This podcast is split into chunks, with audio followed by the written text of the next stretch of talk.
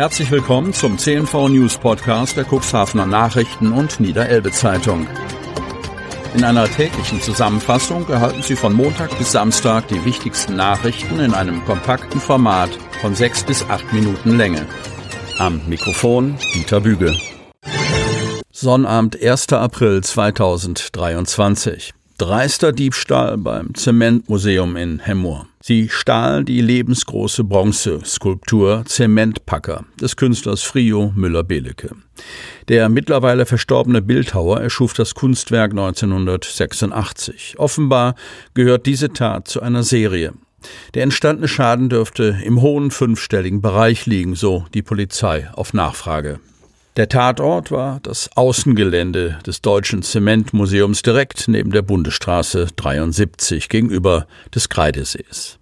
Die Polizei erhofft sich Zeugenhinweise, entweder auf verdächtige Person oder eventuell auch auf ein größeres Fahrzeug, das bei dem Diebstahl aufgrund des hohen Gewichts der Skulptur zum Einsatz gekommen sein könnte.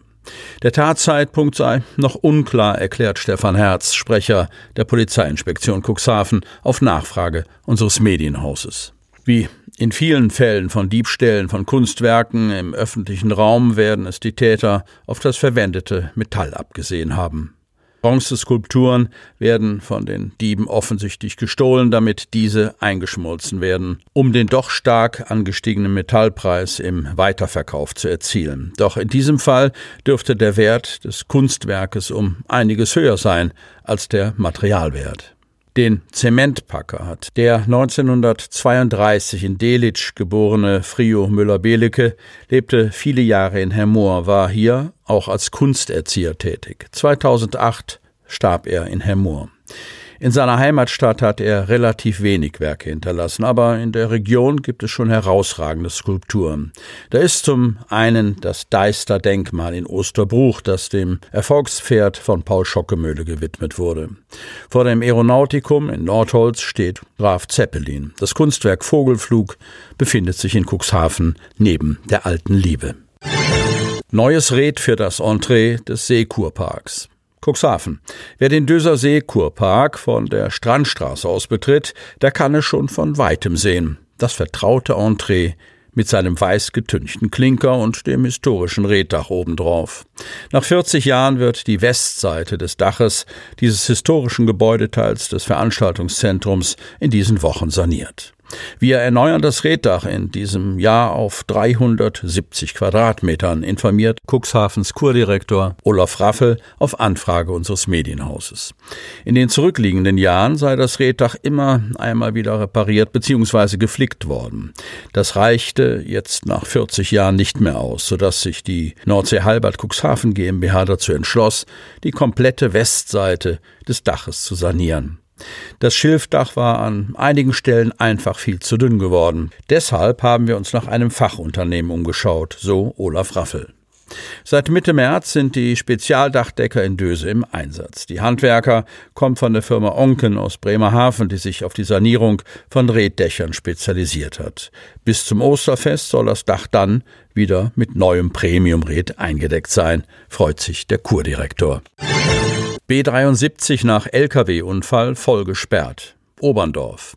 Ein vollbeladener Lastwagen ist kurz vor Hermoor von der B73 abgekommen und gegen mehrere Bäume geprallt. Die Bundesstraße musste nach dem Unfall voll gesperrt werden. Aus bisher ungeklärter Ursache kam ein 42-jähriger Lkw-Fahrer einer Logistikfirma aus Appen, Schleswig-Holstein, am Freitagmorgen auf dem Weg aus Richtung Wingst in Richtung Hermoor in Höhe Oberndorf Ahrensflucht, etwa einen Kilometer von Altenmoor nach rechts in den aufgeweichten Seitenraum. Ein Versuch, wieder auf die Straße zu kommen, misslang. Das Fahrzeug wühlte den durch den Regen aufgeweichten Boden völlig auf, entwurzelte einen Baum, überfuhr einen Leitpfosten, riss von einem weiteren Baum die Krone ab und kam schließlich an einem dritten Baum zum Stehen. Nachfolgende Autofahrer riefen sofort die Rettungskräfte. Fahrer leicht verletzt ins Krankenhaus.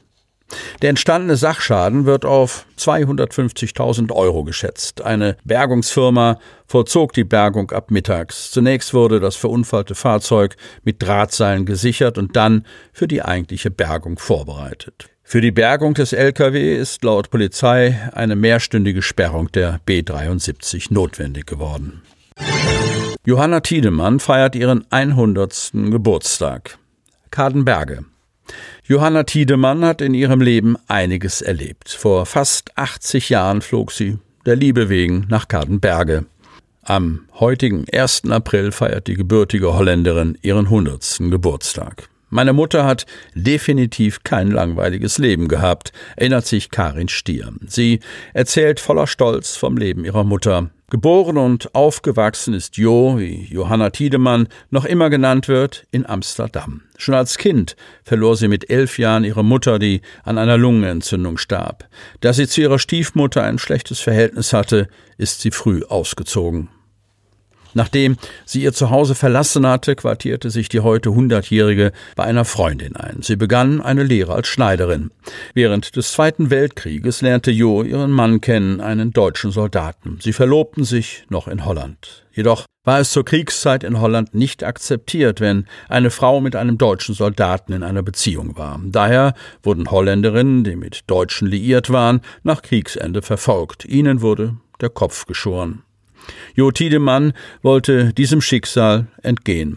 Sie machte sich ganz alleine auf die Reise von Amsterdam nach Hamburg. Ihr Mann, der weiter seinen Kriegsdienst absolvierte, hatte ihr nämlich erzählt, dass Kadenberge in der Nähe der Hafenstadt liege. Mit großer Hoffnung, aber keinerlei Deutschkenntnissen, kam die junge Frau in Kadenberge an.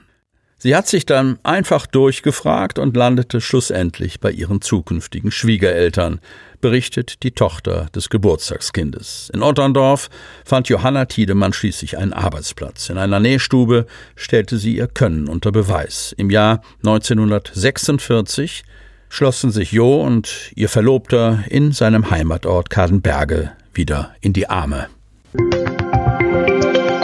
Sie hörten den Podcast der CNV Medien. Redaktionsleitung Ulrich Rode. Produktion Win Marketing. Agentur für Text, Ton und Kommunikationstraining.